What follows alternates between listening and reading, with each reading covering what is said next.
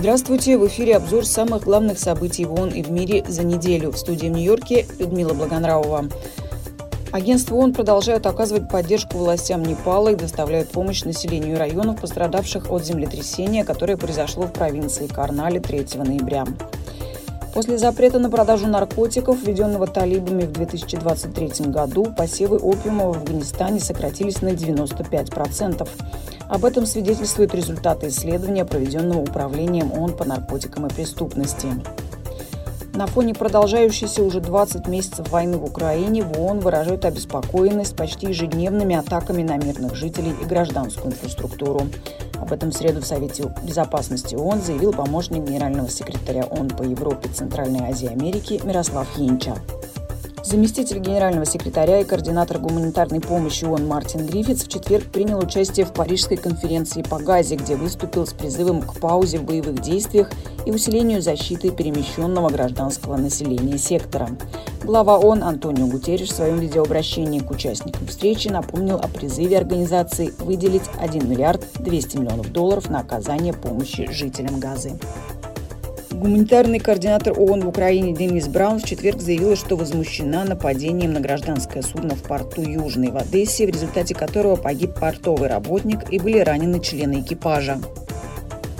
Генеральная ассамблея и Совет безопасности в четверг избрали пять судей для работы в Международном суде, главном судебном органе Организации Объединенных Наций. Одна из судей, Хиллари Чарльзворт из Австралии, была переизбрана, а судья из России Кирилл Геваргян не смог переизбраться на другой срок. Октябрь 2023 года стал самым теплым октябрем за всю историю наблюдений и при этом пятым подряд месяцем с рекордно высокой температурой. А 2023 год, скорее всего, окажется самым теплым годом. Об этом сообщает Всемирная метеорологическая организация. Эскалация насилия в суданском регионе Дарфура вызывает серьезные опасения, заявили в пятницу в агентстве ООН по делам беженцев. Только за последнюю неделю в Ардамате в западном Дарфуре были убиты более 800 человек, около 8 тысяч человек бежали в Чад.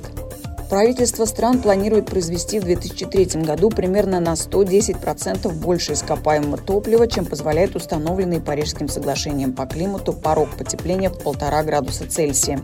И это при том, что власти 151 страны пообещали в ближайшее десятилетие достичь нулевых выбросов парниковых газов. Об этом сообщается в новом докладе, подготовленном программой ООН по окружающей среде. Всего за один последний месяц в Газе погибли более 100 сотрудников Ближневосточного агентства ООН по делам палестинских беженцев. Такие данные привел в пятницу глава агентства Филипп Лазарини. Между тем, главный правозащитник ООН Фолькер Тюрк, побывавший с визитом на Ближнем Востоке, призвал стороны соблюдать законы войны и защищать гражданское население. По его словам, и Израиль, и Хамас совершали военные преступления. Это был обзор главных событий в ООН и в мире за неделю. Всего вам доброго!